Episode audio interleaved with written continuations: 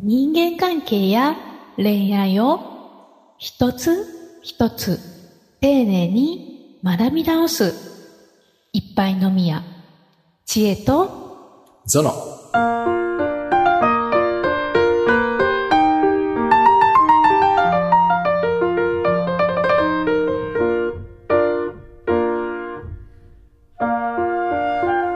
オーラとは何だろう ほら。うん。うん。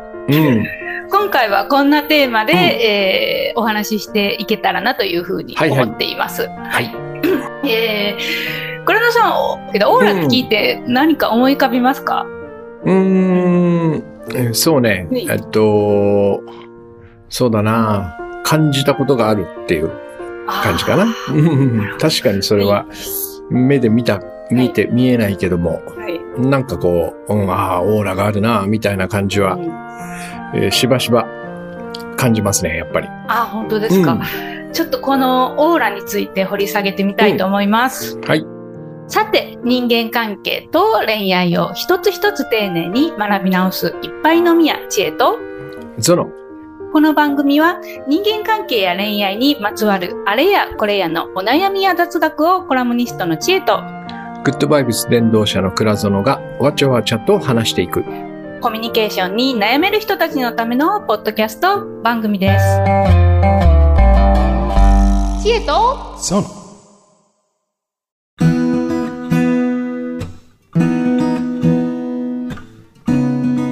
オーラとはということでですね、あのーこれあのこのテーマを取り上げるに至った経緯っていうのをちょっと私はっきりは覚えてないんですけれども、うんうん。なんかこう誰かと話していた時にです、うん。あのオーラがあるないみたいな話になったんですよ。あの人オーラあるよねとかないよねみたいな、まあ、ない人の話はあんましないかもしれないですけど、オーラがあるよねっていう話になったのとです。うんあとですね、その私がそういう恋愛商材の会社にいた頃に、うんオーラを発したいみたいな、オーラを持ちたいみたいな、その要望みたいなものをいただいたこともあったんですね。うん。うん。なんかこう、かっこいい男性がいて、そういう風な、あの、男性がオーラを発してるように見えると。うん。だからそうなれば自分もモテるんじゃないかっていう話だったりとか、もちろん女性でも、こう、男性を癒すような、なんかそういうオーラっていう。のが発してるように見える人がいるみたいな話もそうですし、はい。あと、そうですね、その、これは恋愛とかに限らず、あの、人間関係とかお仕事でも、うん。そういう、なんかこう、あの人に相談したら何でも解決するよね、みたいな。なんかもう言うことが違うよね、っていうかなんか出てるよね、みたいな、なんて言うんですかね。そういうところに落ち着くことが結構あってです。うん。でちょっとこの得体の知れないオーラっていうものを倉田さんと話してみたいなと思った、えー次第です。なるほど、なるほど。はい。あのーなんだろうな、まずはね、こういうよくわからないものっていうのははいあるわけですよね。僕らの。生生きているとね。わかんないですよね。うん。オーラの泉とかありましたもんね。そうね、はい。昔、はい。色、何色だとかね、はい。金色とか紫とかよくはい。あって、まあ、それが見える人がいるっていうのは、うん。別に、その、その人じゃないとわかんないんでね、ねその、否定するようなものではないだろうと思うんだけど。うん、うんうん。な、なんかやっぱ、こういう話は、うん。なんだろうな、こう、なんつうのかな、こう、特別でありたいっていう願望とさ、すぐに結びつく話でしょ？そうですね。もう直結してますね、太いパイプで。そうなんですよ。だから、はい。僕はね、こういうよくわからなくて、はい。目に、目に見えない話を全部否定しようとは思わないんだけど、えっと、これを、その、自分だけ特別っていうことのためにうん。使おうとするとね、うんあ、大体あまり良くない ところにはまるなって感じがするんですよ。なるほど。うん。だからここはね、やっぱちょっと気をつけておきたいとこだよね。うんうんだからこういう話は、その、まあ、僕ら、例えば僕と千恵さん、うん両方とも、うんそ例えばそのオーラみたいな、うんそれぞれみんなあるよね、みたいな、そういう感じで受け止めとかないと、その自分だけ強いオーラを一人だけ発したいとか、どういうラゴンボールみたいですね。そうそうそうそう。神々しいみたいな。はい。とというのはね、やっぱりさ、はこう、僕らがこう、普通に生きてるとね、はい。どうしても自分の力でうまくいかないこととかさ、なんか、あ他の人は才能があるのに私だけないのかなと思うような出来事に遭遇するよね。うん。で、そういう時にさ、こういうわけのわからないところにやっぱ逃げてはいけないんだと思うのよ。もうしょうがないと、じゃあオーラで行こうみたいなね。ほらで行こう。うん。そうなるよねやっぱね。うん。うん。だから、僕はだからそういう意味では、この前世とかさ、死後の世界とかそういうのもあるじゃない、まあ、それを、それもさっき言った通り、その、わからないからね。うん。その、亡くなってみないと死後の世界があるのかないのかとかっていうのはわからないし、それを見てきた人は多分一人もいない？ね。生き返らなきゃいけないわけだから。だからそういうものをこう、ないものとして否定するつもりはないんだけど、ただやっぱ僕らが、その、今生きてるね、この人生を考える上では、やっぱ生まれてから死ぬまでっていう、この間だけ見るっていうことでいいと思うんだよね。うん。そうしないと、いろんな厄介なことがやっぱそこにはふ含まれるからね。よくある、その、魂の年齢が高いとかさ。あね、何度も輪廻転生してる。私はもう50回、100回生まれ変わってるんだけど、あります。うちの、とはい。うちのと隣に最近入ったあの若い女の子は、うん。あれ多分1回目ぐらいなんだよね、みたいな。うん。ここに理由を持ってきちゃ、もう解決のしようがないじゃない？うん。それあの昔あの、うん。まっちゃんとダウンタウンのまっちゃんうん。と島田紳介さんがなんか二人で喋ってる番組で、うん。あの紳介が言ってました。紳介さんが。うん。一応さんつけとこはい、うんうん。え、どんな風に？あのもうそのまんまのことをあの紳介さんがまっちゃんこういう話があるねみたいな感じで言ってて、でこういうふうに考えたらお前あの許されへんやつも許せるやろみたいな感じでまっちゃんにめっちゃ力説してました。なるほど、なるほど。はい。うん。で。でも、そんなのを持ってきたところでね、うん。わ、わかんないじゃない。うん。で、うん。やっぱりそれも、これもやっぱちょっと優越感を感じるために、うん。私は生まれ変わりが何度もあるんだけど、うん。みたいなことになっていくからまあ、まあ、いわゆるそういう世界の話とかね、本とか、僕は若い頃、もう山ほど読んだんでね。ですよね。それあのうん以前お聞きしてすごい、そうそうそうそう。あそうなんだって思いました。うん。うんうんまあ、たくさんあるんだよね。そういうね。うん。なんか、オーラ、生まれ変わり、前世、うんね、かい魂の年齢とかさ。あとは、やっぱり出身がどの星かみたいなのもあるんですよ。で、やっぱ地球出身っていうのは地位が低いんだよね。なんとなく。で、なんとか性みたいなのが、やっぱ地位が高いところがあってさ。地球が低いんですね。低いんだよ。なんか低いっていうかね、頑固だみたいなのがあって、なんかうまいこ、うまくいかないことがあると、まああの人は地球人だ、みたいな。これはね、やっぱそそういうところに落としてしまうと、もう完全に分断しかないじゃない、うん。そうですね。うん、だから、まあまあそこはね、少しこう、お気をつけたいなっていう話で置いといてね。特にまあ今ちょっと世の中そういう話も結構問題になってたりするからさ。うんで、あのー僕はグッドバイブスご機嫌な仕事って本を書いたときに、はい。えっと、そのグッドバイブスっていうのは僕らのいいバイブレーションっていうね、これなんだかわかんないんですけど、波なんですよ。うんうんで、波というのは、あの、音、お音もそうなんだけどね、音波というように、えっと、共鳴するんですよね。共振したり共鳴したりする。だそういう、その影響を与える何かっていうのは、僕らからこう出てる感じはやっぱするよね。うんうんしま。ですうん、で本に書いたのは2つの例で1つはこの人さっき千恵さんも言ったようにこの人がオフィスにいるだけでちょっとなんか元気出るよねとかね。うん、そうですね。うん。ななんかさこうあるチームでさうん。その元気屋の人がいない時ってちょっと不安な感じしない？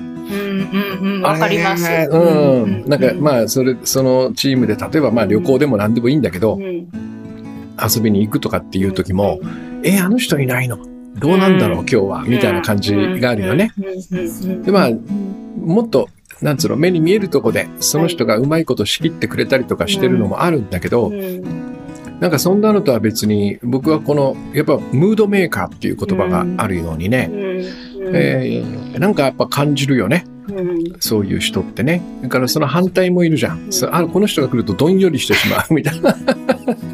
それでは、うん、ありあると思います。ね、うん、あるよね。うん、はい。これ何なんだろうなっていう感じがしてて。そうですね。不思議です。うん。で、僕の答えはね、えっと、あの、ほら、コミュニケーショントレーニングでいつも言う、愛の眼差しっていうさ、興味を持って人を知ろうとすると、僕らの心の中に今まで敵対心みたいなのしかなかったのが、この人なんだろうっていう、この興味に変わった時に、ややその、愛の眼差しみたいなもの、もう目の色が違うというかね、人見、見方が違う。目ってやっぱ語るよね。すごくね。うん。で、その時に乗ってる思いみたいなのが、多分だけど、その、僕らが言うとこのオーラみたいなものとして、こう、説明されてるっていうのかね。波は目に見えないからね。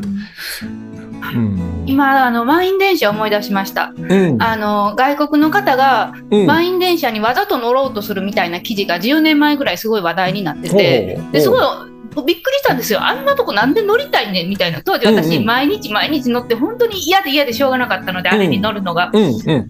でもそのあの方たちにいたらあのこのぎゅうぎゅうの風景がやっぱり興味津々なわけで、でも私にとってはもうもう、ま、なんでしょう、なんか、ねちょねちょした、なんでしょう、真っ暗な感じのところに見えてたから、なんか本当に、なんでしょう、なんかそれとすごく、あの、なんか共通するものを感じました。うん、そうだね。だから、見る世界も自分の思いによって、やっぱり決まるからね。なんか僕らの目や耳というのはね、その、何かを公平に、客観的に見るんではなくて、心がここは嫌な場所だと決めるじゃない。そうするとその嫌な場所だっていうことを証明するいろんな証拠を集めに行くっていう働きがあるのね。だから、その、そういうサイクルっていうのがね、ここは嫌な場所だなって言って嫌なものを見ようとしてるこの感じっていうのと、うん、その、そこの同じ場所に外国人の人が来て、面白いね、ここは。なんて、なんて奇妙な場所なんだ、って、ストレンジプレイスみたいな。言っていい時って、こう、興味津々で見てるから、彼らの見てる景色が違うわけよね。で、その、その違う景色を見ている人から出ているものが、多分、バイブレーションだろうかなって僕は思うね。それを多分僕らオーラと呼んでるんじゃないかなって気がするんですよね。確かにその今想像しただけでも、うん、想像の中の私の目はすごいどんよりしてますし、うん、そのそこにいる外国の方はです、うん、なんか全然男の人なんですけど私の想像はなんかちょっとパンチパーマっぽい男の人がです、すごい生き生き周りをこう、眺めてて俺を押してくれみたいな感じでなんか電車の中にいるみたいな、なんかその目から出てる雰囲気ってやっぱりなんか全然違うのかなと思いました。そうだね。それでなんでこれがこう人に伝わるのかっていうところがね、なんか僕は最近すごい興味があってね。それはおそらくだけど、うん、その例えば千恵さんがなんか仕事で失敗して落ち込んでるとするじゃん？ん、でその時に僕が心の中で「こいつほんとダメだよダメだよな」とかってもうできればもうこいつ俺の部署から出してえなみたいな感じで思いながらもそうは言えないからさ「うん。大丈夫だよ、うん、次ちゃんとやればいいから」って言っても千恵さん多分わかるよね。あこの人怒ってるわとかさそうですね。多分、うん、私のこといなくなればいいと思ってるぐらいのことは、なんとなく感じ取れるじゃない？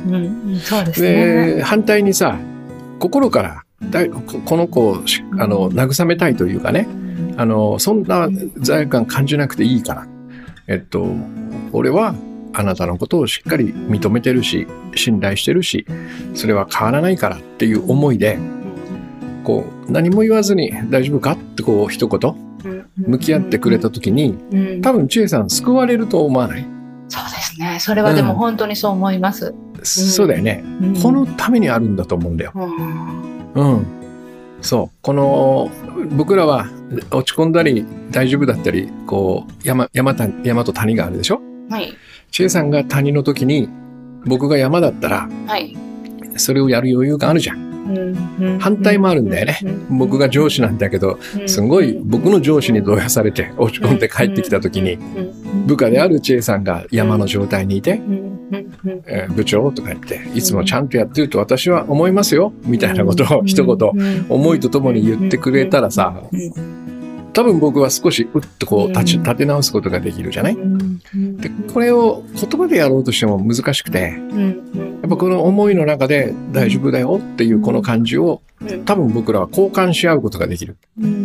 そうすると落ちてる時と上がってる時と大丈夫な時とみんな入れ替わるからさ、えー、それぞれが落ちてる時にそのなんだろうこう大丈夫オーラみたいなのをしっかりと思いとして、え向け合うことで多分僕らは助け合ってるんだろうなと思うんだよね。あのは波長っていうんですか？こういう波の、うん。うん、あれのそのあれがこうこうなこうなるじゃないですか。ちょっとこうってポッドキャストの方に伝わるかあれなんですけど、こうななんと言えばいいんですかね？あの波のラジオの波長というか、あれが上に行ってる時に下に行ってる人がいるからこう交互していくじゃないですか、交差していくか。それを今倉野さんがおっしゃっててその、まさにそれがその一今2本のお話でしたけれども、うん、それが3本の線がこう波打っていたりとか、うん、チームによっては4本の線だったりとかっていうことが起きてきて遠くから見るとすごく1本の線に見えてるのかなというふうに思って、うん、なんかその。なんでしょうすごく今のお話で印象に残った言葉があったんですけど、そのななんだろうなそのそそのためにあるんだみたいな。ちょっと助けるっていう言葉があの、うまいこと表現できない。はい、助け、助け合うためにってすごく、その、国語とか道徳の本に書いてそうな言葉なんで、なんかちょっと敬遠してたところがあったんですけど、でもやっぱりそうなんだな、みたいな、な、なんと言うんですかね。やっぱりそう。なん。だな、なんか。そう、そうなんですよ。だからどうやって助けるかっていう時に、まあまあ簡単に言えばお金をあげるとかさ、なんかあのおんぶしてあげるとか、こう目に見えるね肉体を使った手伝いというのももちろんあるんだけど、そういうものっていつもできるわけじゃないよね、僕らね。うん。だけど、この思いを発するっていうのは0円だし、多分労力もゼロなんだよね。でも、いかにこれに救われるかっていうさ、やっぱり僕はそういう経験を何度もしてきた感じがするんだよね。うん。だから思いがないのに動いてもらうことの方が一番辛い。逆にね。罪悪感たまるだけじゃん。そうですね。本当にもう嫌なんだよねとか言いながら、もうこんなことしてとか言いながらこう手伝ってもらうって一番苦しいじゃない。そうですね。うん。でも体は動かせないけどさ、こう、その思いをずっと向けてくれて、いや、もう大丈夫だから。っていう、これが来るっていうのはね、すごいやっぱり、あのー、ありがたいことですよね。うん。だからこんな風に使うためにあるんだろうなという感じがするんだよ。うん。なんかもうあれですね、その、これ、どうなんですかね？ノウハウ作ってる人のあるあるなのかもしれないですけど、うん。うん、なんかこう全てを言葉でこうロジック立てて話したくなるみたいな、うん、でもなんかこのオーラに関してはですね、うん、なんか本当にそれぞれの捉え方があるのでそうね。なんかもうその定義を自分の中でも中ですら決めなくていいのかなってなんか思ってきました。いやもう無理ですよ。決められるはずがないそんなものはね、うん、うん、だからなんとなくそういう目に見えない人に伝わる何かがあるんだなっていうぐらいでいいんじゃないかね、そうですね。そうそうそうですよね。なんか突き詰めるとね、どれが正しいかみたいな話にもなってきたりしますもんね、荒探しになって。ね。うん、で、なんか、その、もう一つってこれがいわゆるあの人オーラ出てるみたいな。わ、うん。かる？なんかその今言ったこう思いでこう助け合うみたいなやつもあるんだけど、えー、なんか例えばそのスター選手だとかさ、芸能人だとかを見た時にオーラ出てるオーラ違うみたいなのあるじゃない、はい、あれはまた僕はちょっと別の要素かなと思っていて、これはね、多分だけど、その、僕はよく言う、その恐れや不安がない状態っていうのは一つ大きいと思う。やっぱビビって不安だなと思ってる人から出ているものは、やっぱり不安な雰囲気だよね、きっとね。うん。だからそこがしっかりとこう落ち着いているっていうのがまず一つと、多分だけど、自分への信頼というのがかなりマックスに近いんじゃないかなって気がするんだよね。うん。で、それも、なんていうのかな、実績とか、あ成績とかね、そういう結果に基づく信頼というのではなくて、もっと、こう、プリミティブなね、私の存在自体をしっかりと信じているっていう、この感じを持ってる人は、僕はそういう何かが出てる感じがするね。プリミティブってどういう意味ですか、うん、えっ、と、原初のっていうかね、最も根本的なっていう根源って、根源のね。だから、後付けのその根拠、僕は今これで1位だからと、何回も優勝したことがあるからって言って、自信を持つとか信頼するっていうのは誰にでもできることだよね。でもそれはその成績が落ちてくると、結局それと比例して自信もなくなっていくでしょ？うん。だからそういう結果ではなくて、もう生まれた時から私には価値マックスなんだっていう、その信頼みたいなもの。だから何があっても大丈夫みたいな感じ。うん。だから負けようと、成績が落ちようと、ね、優勝できなくても、いや、俺は大丈夫だ。まあ悔しいよ、悔しいけど、多分大丈夫っていうこの信頼を持ってる人は、おそらくだけど僕らが言うそのオーラというようなものが、えー、出ているんじゃないかなって気がするね。うん、あれですねその持とうとして持つものではなくなんかもう勝手に出てくるものみたいな話ですね、きっとね。うん、だからやっぱり日々どう生きてるかというのがね、うん、そのまま表現されるんだと思うよこうやって周りにね。うん、いっぱい飲みや知恵と。そう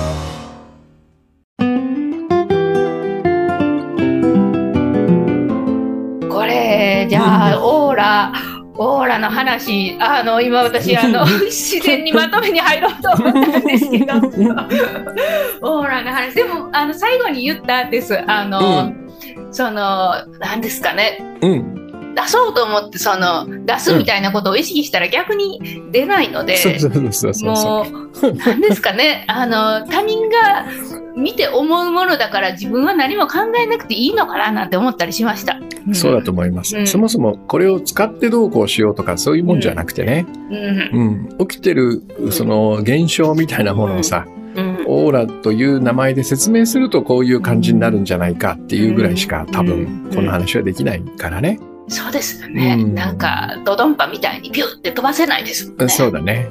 あとねもう一つあるんでね、これが知りたいっていう話はさ、はい、あの自分がどういう存在なのか、自分とは何かっていうのをみんなやっぱすごく知りたいと思ってるじゃん。はい。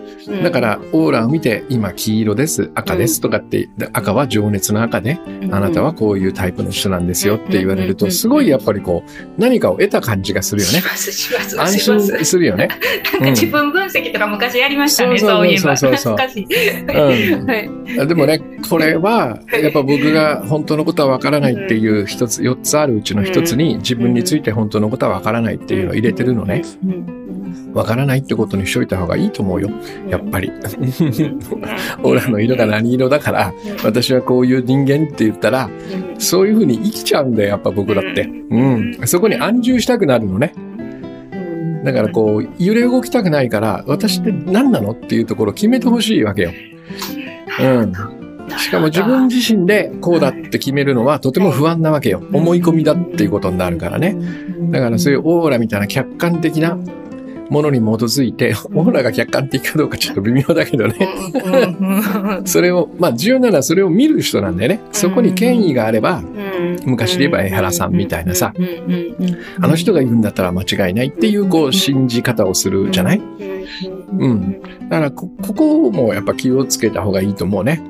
自分を知ろうとあまりにしすぎるあまり、なんつうのかな、その外の権威のあるものに、それを、その判断を委ねて、そしてそうだと思い込みながら生きてしまうというのは、えー、そもそも人は変わるのでね、うん、その変わることの方が大切だから、えっと、今、こんな感じだけど、10年後、千恵さんだって全然違うでしょ ?10 年前と今の自分って。いや、まあ明らかに違いますね。うん、ね、うん、その二人が自分とはこういう人間ですって作文書いたらさ、うん、別人だよね、きっとね。そうですね。うん。だからもし10年前に私はこうだって千恵さんが決めつけて、10年間そうやって生きてたら、今の千恵さんは多分いないはずなんだよね。うん。そこも気をつけてほしいなという感じがするね、この話はね。うん。わかりました。うん、では、ちょっとオーラの話はこんな感じで今日は終わろうと思います。うん、ですね。